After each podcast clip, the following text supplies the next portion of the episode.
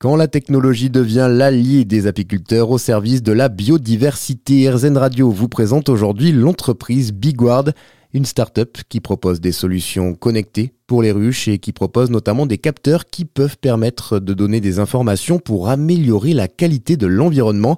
Ça s'appelle le biomonitoring, les précisions de Christian Lubat, cofondateur de la société Bigward. Le biomonitoring, euh, c'est finalement d'utiliser euh, une espèce vivante, donc dans notre cas c'est l'abeille, pour venir euh, caractériser des, des, choses qui sont compliquées, comme par exemple la biodiversité qui nous entoure. S'appuyer sur le fait que l'abeille pour se nourrir, va dans un rayon de 3 km aller chercher de l'eau, du nectar, du pollen, le ramener à la ruche.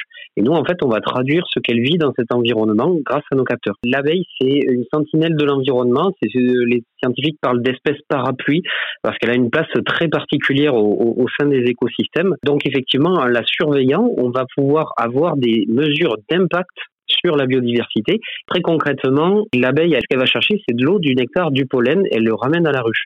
Donc la première information qu'elle va pouvoir nous indiquer, c'est la disponibilité alimentaire pour les pollinisateurs tout au long de l'année. Obtenir un calendrier de période qui nous permette de savoir lorsqu'il y a excédent ou équilibre, c'est-à-dire euh, un environnement qui est finalement propice aux pollinisateurs, mais également des périodes de déficit alimentaire. Et c'est là qu'on peut agir en tant qu'humain pour venir compenser les choses.